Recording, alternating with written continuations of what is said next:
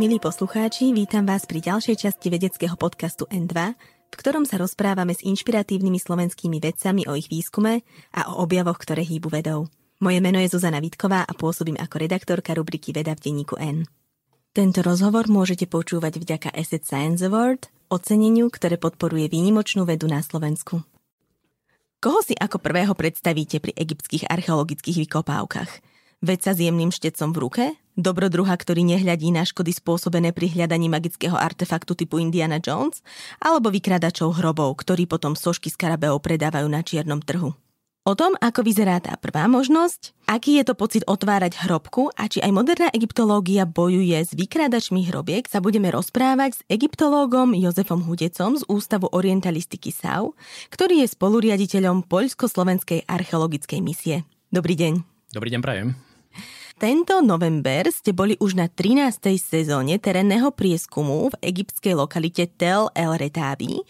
Ako dlho takéto prieskumy trvajú a ako sa na ne pripravujete? Je to vlastne e, z hľadiska formálneho, nie je to iba prieskum, ale je to výskum, lebo prieskum je vlastne podľa egyptských zákonov činnosť, ktorá iba lokalitu skúma bez toho, že by zasahovalo do podzemia, zatiaľ čo výskum skúma teda v podzemí. Tieto výskumy robíme od roku 2008, lebo v roku 2007, keď sme začali, sme robili len práve geofyziku, respektíve robili sme práve ten prieskum keramiky a takéto, takéto neinvazívne činnosti. No a vlastne od toho roku 2008 sa snažíme každoročne chodiť na lokalitu. Niekedy e, nám skomplikuje situáciu politická situácia, to bola tá revolúcia v Egypte a potom niekedy nám skomplikuje situáciu neudelenie bezpečnostného povolenia alebo potom finančná situácia.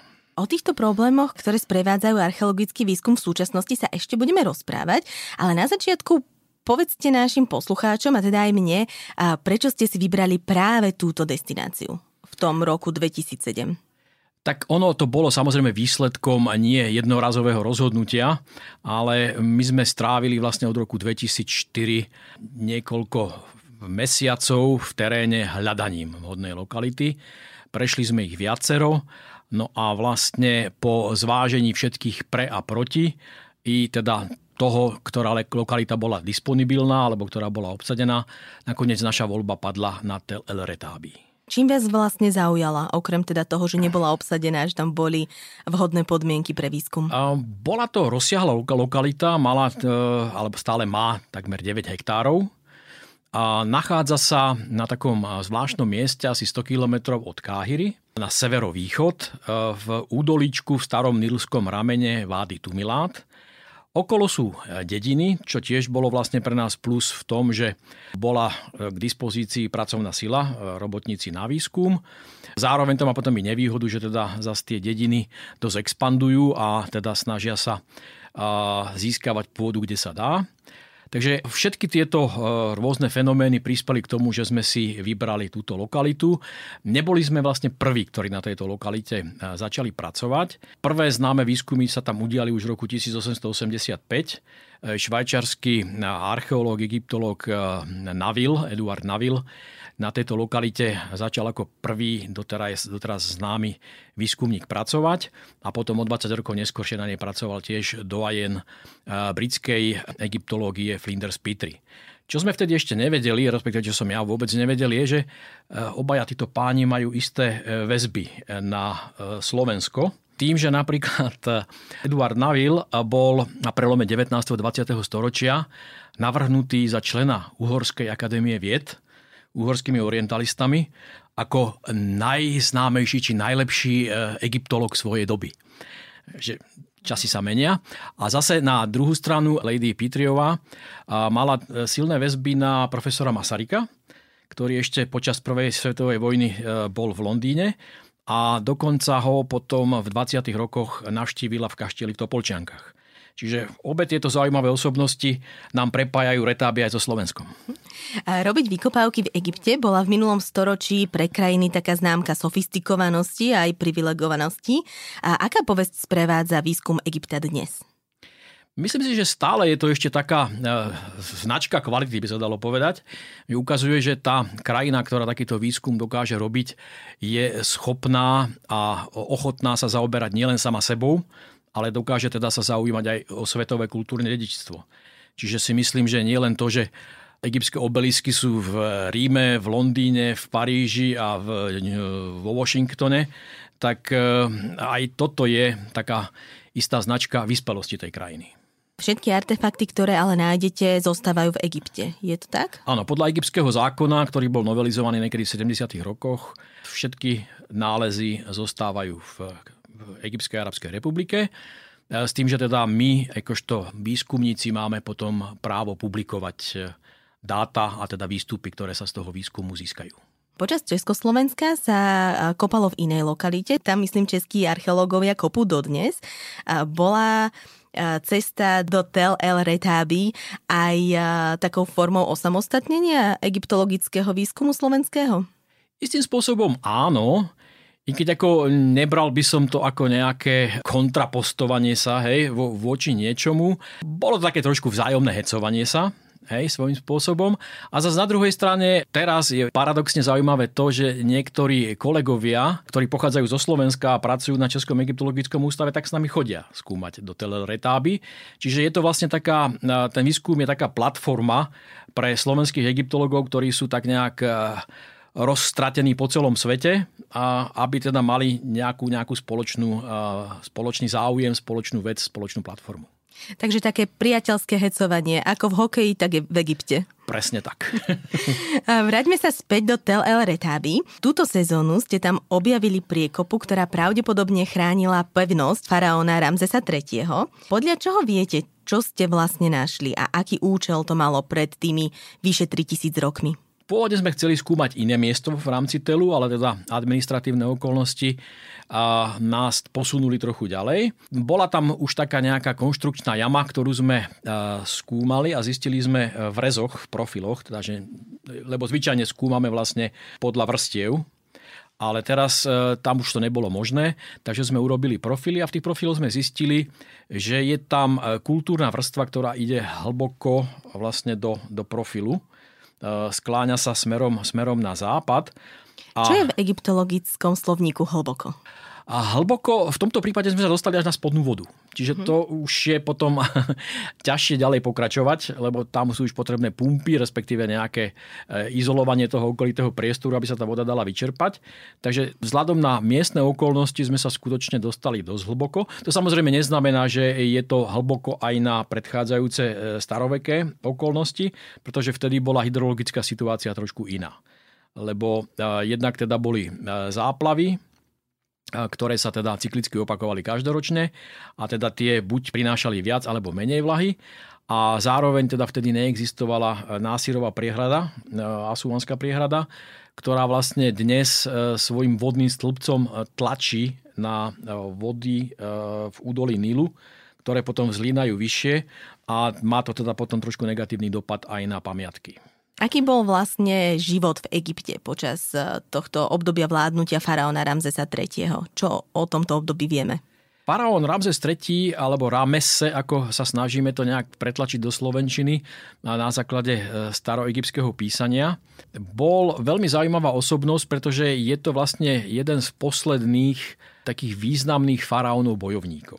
Podarilo sa mu vlastne ubrániť Egypt pred tzv. Eh, morskými národmi. Tie sa začali vlastne vyskytovať eh, v Egypte, alebo teda vo východnom stredomorí skôr, povedzme to takto, už niekedy v priebehu 13. storočia pred Kristom a už faraóni ako Ramzes II, Merentach mali s nimi potičky a boje.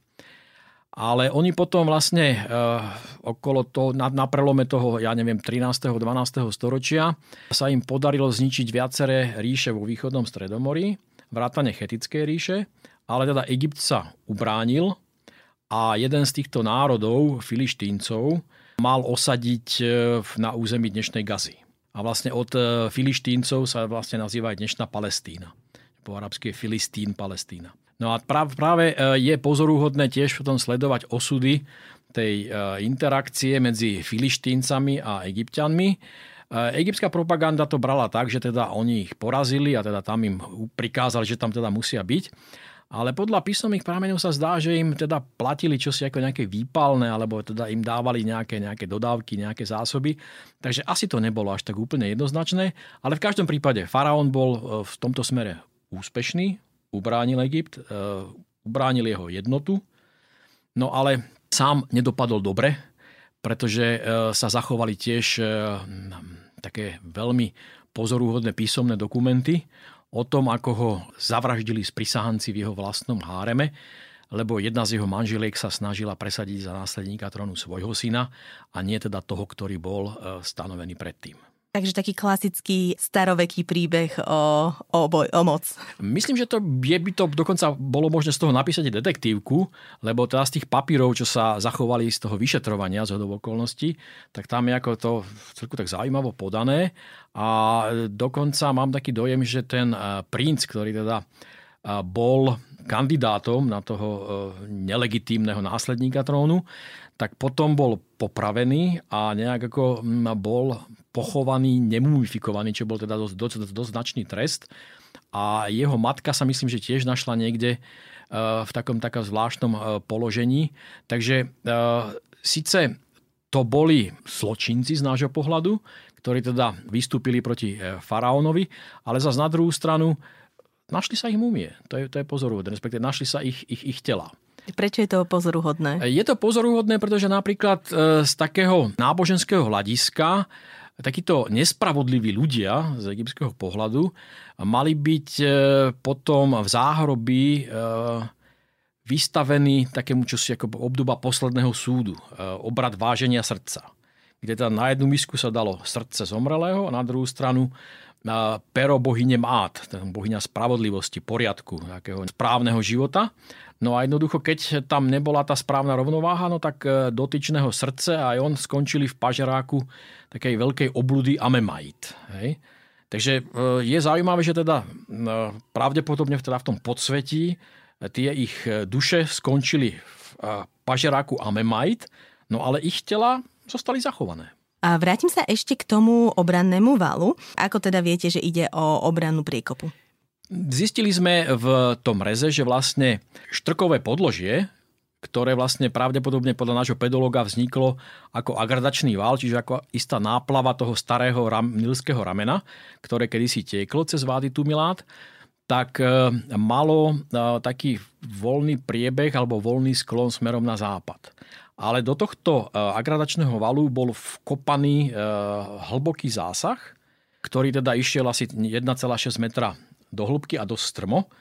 Čiže v, v tomto štrku dostať sa z takejto jamy muselo byť veľmi problematické. A jednoducho nebolo to možné za žiadnych okolností, konzultovali sme to s pedologom. Nie je to žiadna prírodná e, črta, je to, je to antropogénny zásah, ľudský zásah a je to teda skutočne dobrý spôsob, ako zastaviť nejakých postupujúcich nepriateľov, ktorí chcú ohroziť pevnosť. Bola naplnená vodou? To práve nevieme. My sme teda narazili na spodnú vodu, ale aké boli hydrologické podmienky e, v tom 12. E, storočí pred Kristom, zatiaľ nevieme presne povedať, lebo teda na dno tej priekopy, niekde teda v úplnej samotnej hĺbke sme ešte nenarazili. Ale Ramzesovi teda, alebo ako ste hovorili, že to mám vyslovovať? Ramese. Ramse. Tak Ramse mu e, veľmi táto priekopa nepomohla pred spiklencami. Pred spiklencami nie, ale pri obrane Egypta mu mohla pomôcť. Ej? Pretože vlastne e, Tel Retáby je e, súčasťou takých obranných línií Egypta. Jedna z tých obranných línií bola vlastne už v staroveku, v, dnešnom, v dnešnej Suezkej šíji, tam, kde je vlastne Suezký prieplav. A bola vytvorená sériou jazier, tam je, doteraz je tam viacero jazier, ktoré teda, cez ktoré prechádza Suezký prieplav. A tieto jazera mali medzi sebou také zemité prepojenia, a dá sa predpokladať, že teda na týchto zemitých prepojeniach tiež boli nejaké obranné zariadenia. A toto bola vlastne taká prvá obranná línia voči teda napadnutiu Egypta zo strany Sinaja, respektíve zo severo, severovýchodu zo Syro-Palestíny. A potom vlastne to vády Tumilát, ktoré ide e, zo západu na východ, predstavovalo takú prirodzenú prekážku pre nepriateľa, ktorý by sa teda dostal od toho mora, e, z toho severovýchodu, ďalej do vnútrozemia. Ale už mu bránilo prejsť ďalej na juh, smerom teda k dneš, územiu dnešnej Káhyry, kde teda už v staroveku boli metropolitné oblasti, Mennefer a ďalšie teda také tie významné miesta. V Novej ríši tam vlastne bolo významné prístavisko v Menneferi kde teda e, mala egyptská armáda svoje základne a tým pádom e, toto bolo veľmi dôležité pre egyptianov, aby e, udržali túto oblasť pred, pred nepriateľom, aby sa tam nedostali a teda prípadne, keby sa tam snažili dostať, aby ich aspoň spomalili, aby sa na nich boli schopní pripraviť. A ešte mi napadlo, keď ste spomínali tú priekopu, mm-hmm. ako sa vlastne tí nájazdníci alebo tí ľudia, ktorí chceli zautočiť na tú pevnosť, tej jamy dostali?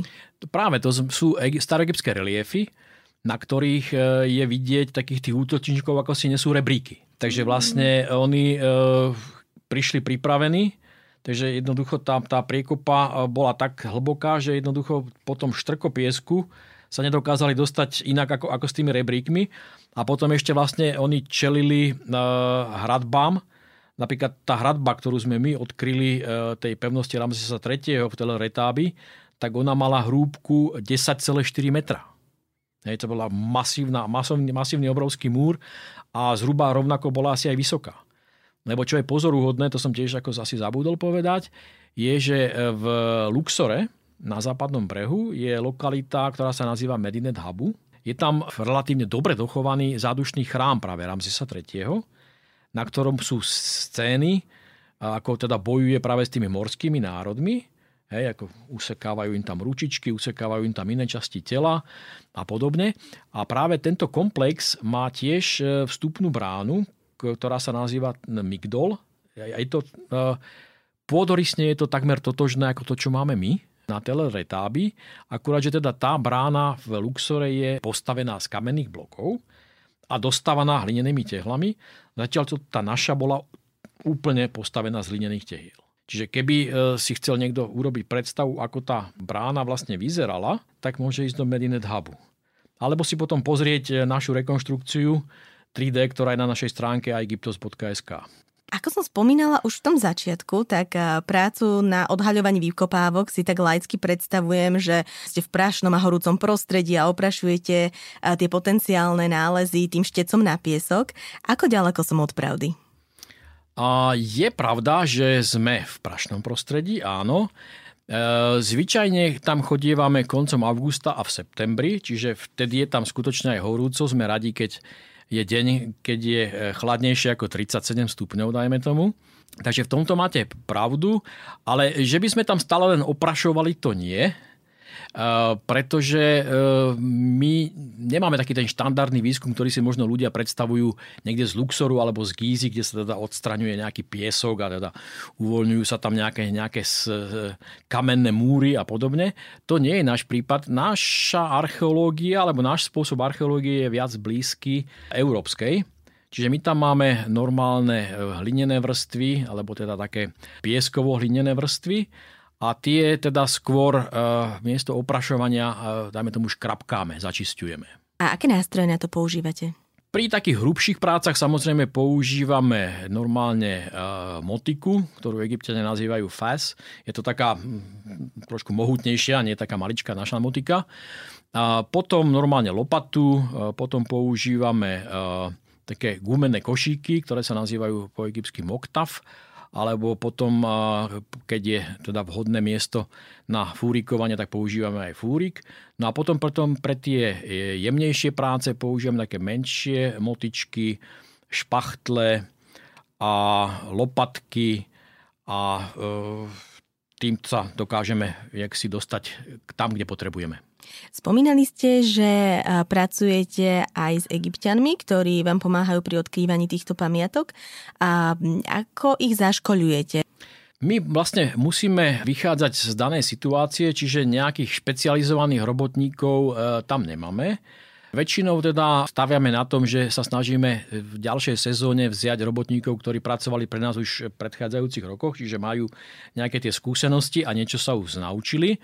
A pri tomto nám dosť pomáha e, predák robotníkov. Je to pán Ali, čiže Rais Ali, predák. a ten vlastne dokáže potom tých miestných robotníkov tiež nejakým spôsobom uviesť do toho, čo potrebujeme, že teda tá práca nie je ako e, kopanie nejakých e, zemiakov, alebo teda, čo je nám tam veľkou konkurenciou, kopanie e, arašidov na, na miestnom poli, ale teda, že to chce trošku iné danosti. No a potom sa aj tých robotníkov my snažíme nejakým spôsobom viesť. Samozrejme je pritom vhodné vedieť pár základných slov aj po arabsky. Ako zabezpečíte, že pri kopaní nevyhodíte napríklad nejakého skarabeusa, ktorý je voľne v pôde? Na to upozorňujeme robotníkov, aby teda si dávali veľký pozor a teda veľmi, veľmi e, dôsledne sledovali e, tú zeminu, ktorú kopú. E, takže toto je taká prvá línia vyhľadávania. Potom, keď nájdu niečo zaujímavé, tak ja sa ich snažím tak nejak stimulovať, že dostanú nejaký bakšiš za taký, za taký pekný nález, takže potom si o to viac dávajú pozor. No a pokiaľ teda e, kopeme nejaké miesto, ktoré je z kontextu e, zaujímavé a dôležité, tak potom tú zeminu ešte aj presievame. Takže to je vlastne ďalší spôsob, ako zabezpečiť, že sa žiadna nejaká e, aj drobná nálezová časť nestratí. A pri akom najzaujímavejšom objave ste vy osobne už boli? No, to je ťažká otázka. Ako v princípe e, sme vykopali dovtedy neúplne známe pohrebisko z druhého prechodného obdobia, Hicksovské, čiže tam boli zaujímavé nálezy. Potom e, pre mňa osobne sú veľmi zaujímavé nálezy práve tých opevnení z Novej ríše, čiže z 19. dynastie opevnenie aj z priekopov. To, to opevnenie tiež malo priekopu, ktorú sme objavili, o ktorej sa tiež predtým nevedelo. A teraz vlastne táto pevnosť 20. dynastie, ktorá tiež teda vyzerá, že by mala mať do priekopu. No a vlastne túto sezónu sme tiež objavili ďalší taký nejaký e, múr, masívny, hradbu, ktorá však je tak e, nejak zo všetkých štyroch strán mierne poničená, že nevieme ešte presne k čomu ju priradiť.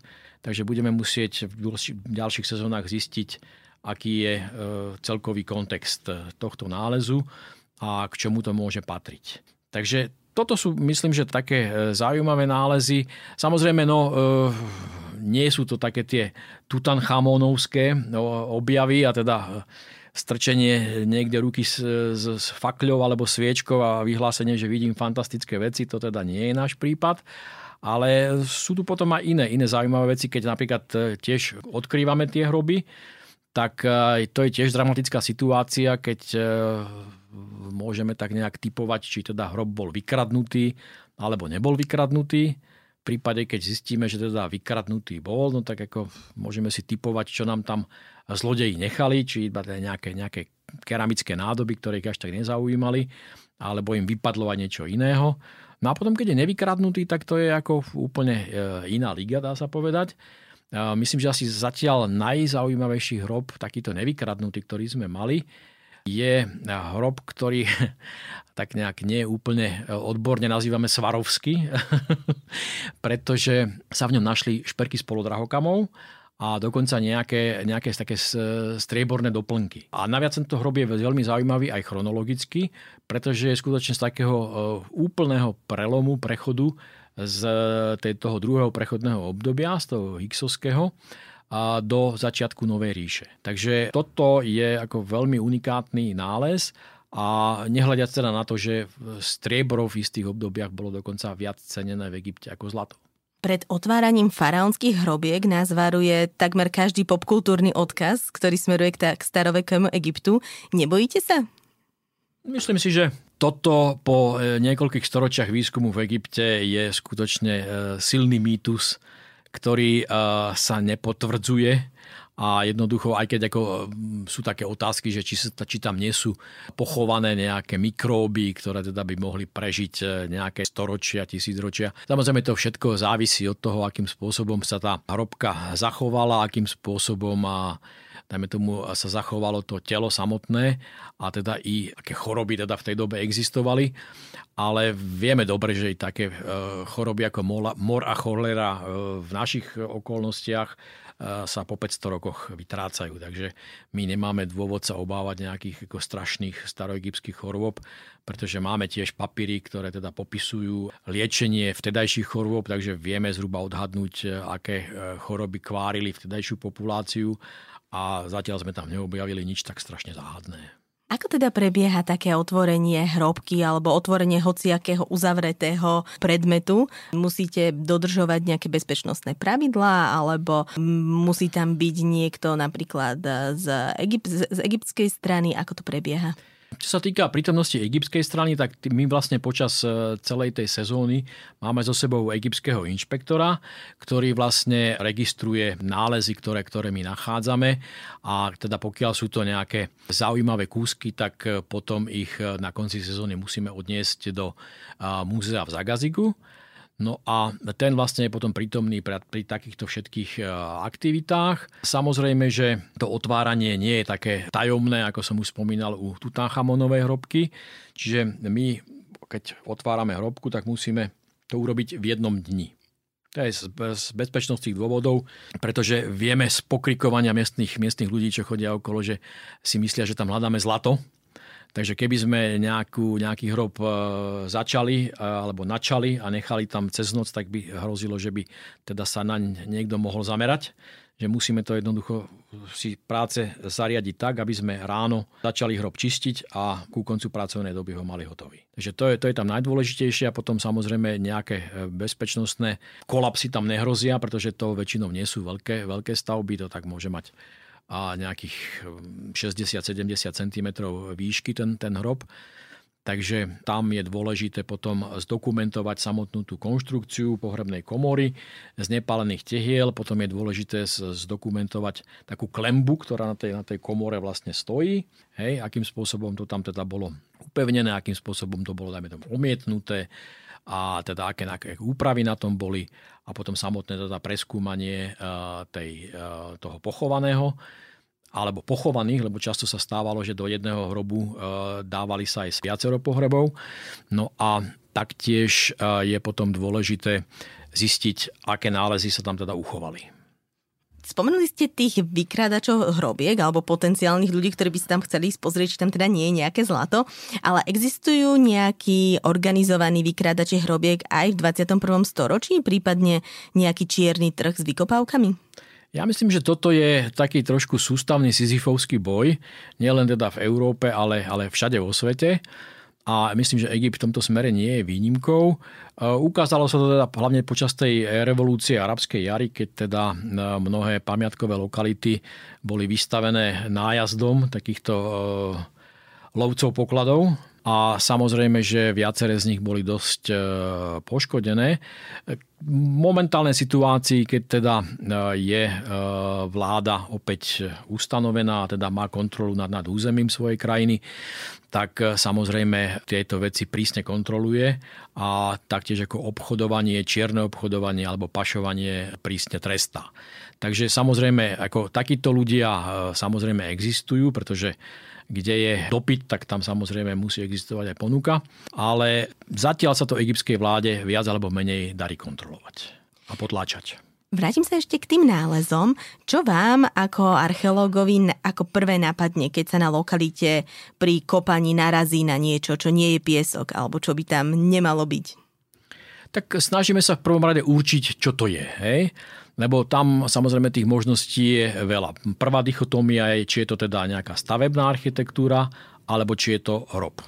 A potom teda samozrejme i ďalší postup výskumu závisí od toho, ako sa to teda nakoniec stanoví. A keď je to architektúra, tak samozrejme ten postup je trochu iný. Tam sa snažíme teda kontrolovať vrstvy, ktoré priliehajú k nejakým múrom, aby sme teda videli spôsob e, zasýpania alebo teda spôsob ukončenia tej architektúry a zase aj v prípade tých hrobiek sa snažíme zistiť teda, do akých vrstieb bola zakopaná hrobová jama, lebo to nám pomôže aj pri chronológii a potom teda či vôbec e, nejaká hrobová jama bola využitá, alebo sa to postavilo na, na nejakej, ja neviem, otvorenej ploche. Aj také prípady sa nachádzajú. Čiže je tam množstvo rôznych faktorov, ktoré treba potom vziať do úvahy. Skôr som myslela na ten prvotný pocit, keď zistíte, že sa niečo našlo. Je to, cítite sa vtedy trochu ako Indiana Jones? To by som ani netvrdil. Ako samozrejme je trošku také napätie, hlavne keď e, potrebujeme, e, aby som povedal, splniť plán, lebo v tejto sezóne sme mali taktiež so sebou e, pani antropologičku a teda keďže sme museli trošku zmeniť plán a ísť na, na iné miesto v rámci tej lokality, kde teda sme už nemali také očakávania hrobov, ako teda bolo na tom pôvodnom mieste, tak sme teda dúfali, že nájdeme nejaké hroby, takže tam samozrejme tiež potom bolo dôležité každý nejaký flak, ktorý mal zhruba tvár hrobovej jamy, teda je to hrob, nie je to hrob je to len nejaká, neviem, odpadová jama, alebo čo to je, takže nakoniec sa teda nejaké, nejaký hrob podarilo samozrejme aj tam nájsť. Takže ako to je také isté, isté napätie, hej, ale ako že by to bolo také nejaké eh, super fantastické očakávania, eh, ale Indiana Jones to nie. Ako ja by som bol veľmi rád, keby sa nám niekedy podarilo nájsť obyčajnú kamennú stelu popísanú hieroglyfmi, na ktorej by bolo niečo teda k tej lokalite. Hej, ja nepotrebujem žiadne zlaté, strieborné, ani iné šperky a drahokamy, nič toto je pre uh, archeológa, myslím si, že prínosnejšie, lebo to teda o tej lokalite uh, povie oveľa viac ako nejaký šperk. Čo sa deje s nálezmi? Či už je to nejaký archeologický pôdorys, alebo dýka, alebo stela, alebo nejaký šperk. A potom ako ich nájdete a keď vlastne odchádzate z Egypta, venujete sa tomu výskumu alebo tomu kontextu, v ktorých boli nájdené ešte aj tu potom na Slovensku? Samozrejme, vlastne ten náš terénny výskum slúži na to, aby sme získali čo najviac dát, čo najviac veci zdokumentovali, e, popísali, odmerali, sfotografovali, nakreslili a potom vlastne doma sa venujeme e, spracovávaniu. Čiže tam zistujeme, či sa nejaké obdobné nálezy našli na iných lokalitách, či už v Egypte alebo v zahraničí, čo to teda potom môže e, hovoriť o dôležitosti toho, tej pamiatky, ktorú sme našli, prečo to tak je. Hej, čiže tam sa potom vytvárajú rôzne hypotézy, a rieši sa potom e, aj samozrejme ten kontext egyptskej histórie, napríklad keď sa nám podarilo nájsť e, nálezy práve z toho prechodu e, konca Hixovského druhého prechodného obdobia a Nové ríše, tak sa ukazuje, že vlastne tá populácia, ktorá tam žila predtým v tom druhom prechodnom období, ona tak prechádza pozvolna do tej novej ríše a taká tá faraónska propaganda o tom, jak teda e, prišli bojovníci z Luxoru faraónsky a všetkých tam vyhubili, no nie je to úplne pravda. Je dosť dobre možné, že vyhnali takú tú, e, taký, taký ten establishment e, mocenský toho druhého prechodného obdobia tej 15. dynastie, ale zjavne tí obyčajní obyvateľia tam pokračovali v živote ďalej. O lokalite Tel Ed Retabi sme si už povedali, že ako to tam vyzeralo pred tými 3000 rokmi, ale ako to tam vyzerá dnes? Čo vám na tom, kde sa nachádza, zjednodušuje a možno aj komplikuje prácu? Celá táto lokalita je vlastne uprostred, už dnes by sa dalo povedať, polí, Čiže nie je to takéto typické prostredie starorížskej e, situácie, keď teda to bolo nejaké údoličko a na, na oboch stranách potom bola púšť. Čiže tam sú potom už všade zavlažované polia a pri rastúcej demografii Egypta je, samozrejme je tam veľký záujem o pôdu. No, pôda je e, v tomto smere e, dobrým spôsobom obživy, No a e, tým pádom my sa snažíme preto na tom tele pracovať tak, aby sme jak si preskúmali najprv jeho okraje. Pretože to, čo je v strede, to je dobre chránené, to je ako pamiatková lokalita, to je pod ochranou zákona ale e, tam tie okraje, niektoré sú teda e, ešte pamiatkovo chránené, niektoré sú už teda potom majetkom e, niekoho, nejakých, nejakých miestnych obyvateľov. Ale tá lokalita zjavne presahuje tieto hranice a pre nás je dôležité, aby sme teda vedeli nielen teda to, čo sa nachádzalo v strede toho telu, dajme tomu v rámci tých pevností, ale ako to vyzeralo aj mimo týchto hradieb. A preto si myslím, že je dôležité aj ten náš objav z tejto, tohto ročnej sezóny, že sme vlastne zistili, že sa tam boli priekopy. Lebo teda keby sme nekopali v tejto oblasti vlastne už na hraniciach toho telu, tak nikdy nezistíme, že nejaké priekopy tam vôbec boli sa snažím aj svojim egyptským kolegom vysvetľovať, ktorí sa občas divili, že teda prečo nejdeme nájsť nejaké pekné nálezy tam dovnútra tých hradieb, ale teda chodíme po týchto okrajových oblastiach že vlastne toto nám pomôže vytvoriť e, oveľa plastickejší obraz celej tej lokality, keď budeme vedieť, ako to vyzeralo v celkovom okolí, v kontexte, či tam niekde bol nejaký kanál, či tam niekde bolo nejaké jazero, mohlo tam byť nejaké prístavisko, Hej, lebo na tej lokalite, čo je pozoruhodné, tak sa nachádza množstvo keramiky z e, východného stredomoria. Z gréckých ostrovov, zo Syro-Palestíny, dokonca aj z pevninského Grécka. Čiže tam musel byť nejaký ako dosť intenzívny obchodný kontakt. No a to znamená, že asi ťažko to tam nosili iba na pleciach od toho stredozemného mora. Že tam, chodí, tam bol ten kanál, ktorý teda bol zjavne splavnený. Dôkazom toho sú teda aj vlastne horniny, alebo tá kamene, ktoré sa nachádzajú na tejto lokalite, ktoré e, majú svoj, svoje zdroje niekde v okolí Káhyry, čiže odtiaľ tie kamene boli prinášané na, na Telel Retáby. No a taktiež aj iné tovary, takéto rôzne nádoby, e, amfóry, to všetko tento, tento veľmi zaujímavý, občas aj dokonca luxusný tovar e, z východného Stredomoria. A preto to je dôležité vedieť ten kontext tej pevnosti, nielen teda to, čo bolo vo vnútri. Čiže ako to funguje? Vy si tú pôdu, ktorá nie je chránená, je niekoho majetkom, od neho prenajmete a potom, keď tam nekopete, tak ten človek tam znova pestuje povedzme arašidy alebo niečo iné, alebo ako to funguje? Väčšinou sa snažíme s tými ľuďmi nejakým spôsobom dohodnúť. Máme tam jedného takého suseda, je to taký milý starší pán, ktorý teda už s nami má taký, taký rituál, že prvý deň, keď tam prídeme a chceme teda niekde mať na výskum už na hraniciach jeho pozemkov, tak je z toho mierne rozčúlený. Druhý deň potom eh, si dáme spolu čaj a tretí deň sme už najlepší kamaráti. Takže ako, pokiaľ človek vie, ako tam eh, vychádzať eh, s ľuďmi, tak ako je to, je to užitočné, pretože ja neviem, volať tam políciu alebo nejaké podobné postupy, to, to nie je vôbec užitočné. Takže takýmto spôsobom sa snažíme s tými miestnymi dohodnúť a teda e, jak si im ukázať, že keď to preskúmame, tak jednoducho oni sú už potom tiež v bezpečí, že tam, tam môžu robiť, čo chcú a už nikto ich nebude obviňovať z toho, že tam niekde e, môžu e, niekde mať nejaké nelegálne nálezy nejakých pamiatok. Takže pre obe strany je to vlastne výhodná situácia. A ako je to tak celkovo? Rešpektuje domáce obyvateľstvo, teda, že kopete blízko ich dediny, alebo aké sú celkové nálady voči zahraničným archeologickým expedíciám v Egypte? To sa nedá úplne e, generalizovať, lebo to máte, viete, ľudia sú rôzni, takže sú takí aj, aj onakí. Vo všeobecnosti sa dá povedať, že títo ľudia, hlavne teda tým, že pre nás tam teda pracujú tí miestni robotníci a teda tam sú také dosť široké rodiny, a ktoré sú spríbuznené. Takže tým pádom, ako oni si uvedomujú, že my tam prichádzame a mm, s nami prichádza teda istý, istý finančný kapitál, dajme tomu, ktorý teda oni si môžu u nás zarobiť, že z tohto pohľadu si myslím, že oni e, nás e, berú pozitívne a taktiež ako tí vzdelanejší ľudia v okolí taktiež sa prichádzajú na nás pozrieť, zaujímajú sa, čo kopeme, e, prečo kopeme.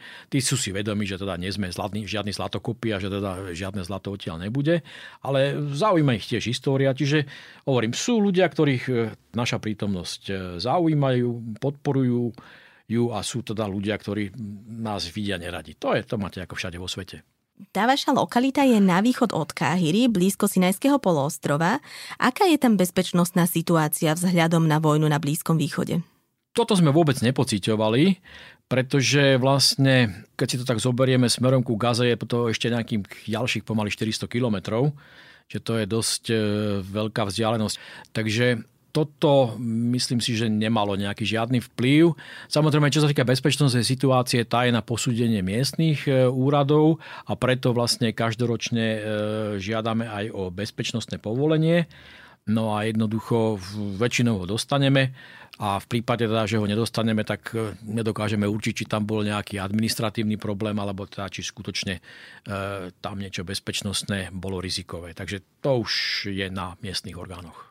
A ako egyptská vláda teda celkovo reguluje, kto môže na archeologických náleziskách kopať, kto nie, aké sú tie bezpečnostné previerky. Egypt nemá veľmi dobrú skúsenosť s archeológmi z minulých storočí. A ako je to teraz? Nemyslím si, že by nemal e, dobré skúsenosti a myslím si, že práve tie skúsenosti sú dobré, len teda, e, viete, no, čiernovce sa nájdú všade. Hej? Takže zase ako nerobí jedna lastovička leto, tak jeden zlý archeológ nedokáže pokaziť e, celé renome, ja neviem, zahraničných misií. To zase takto, takto to určite nejde.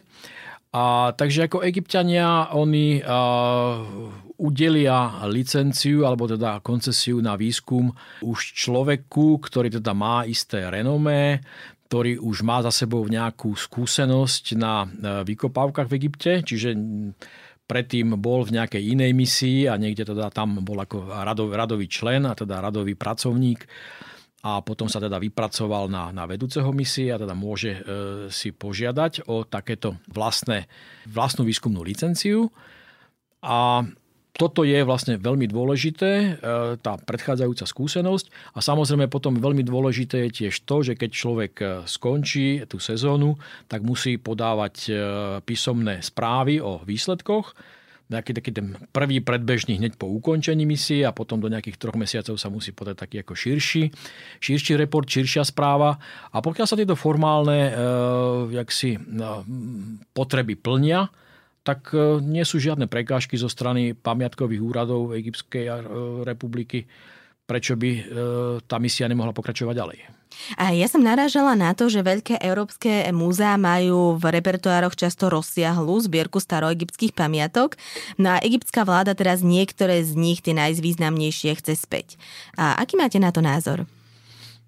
Toto je veľmi citlivá téma a, a tiež nie je úplne jednoznačná. Viete, pri mnohých zbierkach e, sa stalo, že neviem, že sú to dary egyptských panovníkov, e, ich ako ich nazývali európskym bratrancom. Hej? Čiže to sú dary. A vracať dary po, ja neviem, 100-150 rokoch je trošku zvláštne. Čiže to je jedna vec. Samozrejme, pokiaľ sú to veci, ktoré boli e, získané nelegálne, alebo teda boli ulúpené, prepašované a podobne, to samozrejme treba riešiť podľa, podľa zákona. Ale e, vo všeobecnosti si myslím, že e, nejaký spôsob akoby vrátenia e, všetkých egyptských zbierok zo sveta do Egypta by bol v princípe proti záujmom Egypta. Lebo keď je človek, ja neviem, sa zaujíma mladý človek o históriu, archeológiu, príde, ja neviem, vo svojom rodnom meste alebo hlavnom meste, príde do múzea a nájde tam takéto nejaké zaujímavé pamiatky, tak si povie, aha, idem sa pozrieť do tej krajiny, idem sa do toho Egypta pozrieť. Čiže vlastne pre Egypt je to užitočné. Je to také motivačné. No ale pokiaľ by takéto pamiatky neboli, no tak ten človek sa bude orientovať potom možno, ten mladý človek sa bude orientovať na nejaké iné kultúry, iné civilizácie. Takže z tohto pohľadu si myslím, že je lepšie, že historicky utvorené zbierky by mali zostať tam, kde sa nachádzajú. Tento rok vyšla kniha V severnom vetre čítaš správy ďaleké, ktorá je prvým priamým prekladom staroegyptského literárneho diela do slovenčiny v knižnej podobe. A čítali ste ju alebo ste na nej nejako spolupracovali? Ja som na nej nespolupracoval. E, je to vlastne produkt e, kolegu Martina Odlera a e, našej kolegyne, ktorá je teraz vydatá v Spojených štátoch. Oni vlastne, e, ona sa venuje e, lingvistike a teda preložili aj s Martinom Odlerom, plus ešte myslím, že nejaká e, dáma, ktorá je poetka. Katarína Džunková. Tak, tak, tak, tak, tak, že tá taktiež sa potom teda venovala takému tomu umeleckému spracovaniu. Takže títo vlastne traja sú takí spolu, spoluautori tejto publikácie. Ja som si ju objednal, teším sa na ňu, že, teda, že, si, že si tie básničky a teda tieto texty prečítam ale archeológia mi zatiaľ neumožňuje venovať sa takéto literárnej aktivite. Ja sa skôr venujem popri teda ešte archeologických e, aktivitách v Egypte takým tým práve dejinám našich zbierok. Takže také e, rôzne príbehy, akým spôsobom sa k nám dostali, a teda aké osudy e, ich tu potom postretali už v ďalších tých 10 ročiach potom, keď, keď sem prišli, lebo teda tie naše zbierky majú skutočne niekedy veľmi dramatické osudy. Tak povedzte nejaký jeden príbeh. Je napríklad, e, to sa moc ani nevedelo, že napríklad e, v Mošovciach e, sa okrem Kolára narodil aj teda baron Révaj, a ten vlastne žil v druhej polovici 19. storočia, zomrel tuším niekedy okolo 1914 roku. No a tento pán e, mal tiež veľmi rád Egypt. A vôbec ako tak, ako bol e, zameraný na, na Orient, mal aj publikácie teda uhorských orientalistov vo svojej knižnici, bohatej knižnici. A čo je pozoruhodné, tak e, voderackí zičiovci, keď boli na ceste na ďaleký východ, tak sa zastavili v Káhire, išli tam do divadla a tam sa práve stretli s Esterháziovcami, s týmto pánom, ktorého nazývali Ferry Rejevaj, No a tento Ferry Reva je potom aj spomenutý v slovenskej klasickej literatúre v diele e, Zechentera Laskomerského, ktorý o ňom píše, že vlastne ho niekde stretol na pohroní v nejakom, nejakom hostinci, kde si pán Parón dával obed a mal tam e, takého egyptského, alebo skôr podľa, podľa farby kože núbijského, alebo teda sudánskeho sluhu spoločníka. Zdá sa, že podľa teda vzniku tohto vzťahu to bol skôr otrok. Mm-hmm. A to je tiež veľmi pozoruhodné, keď čítame e, niektoré cestopisy e, našich šlachticov. Napríklad e, grof Emanuel Andráši, keď bol v Káhire v 1849 tak tam navštívil až dve miesta, kde sa predávali otroci. Ako dosť to tak ako zaujímavo detálne, detálne popisuje a zdá sa, že teda tento obchod s otrokmi tam bol legálny až niekedy do roku 1875, ak ma pamäť neklame. Takže je pravdepodobné, že teda aj baron Revaj si kúpil v Káhire nejakého takéhoto mladého otroka, vzal ho potom do sebou do Mošoviec a ako píše Zechender Laskomerci, tak ten e, mladý e, otrok tam aj zomrel.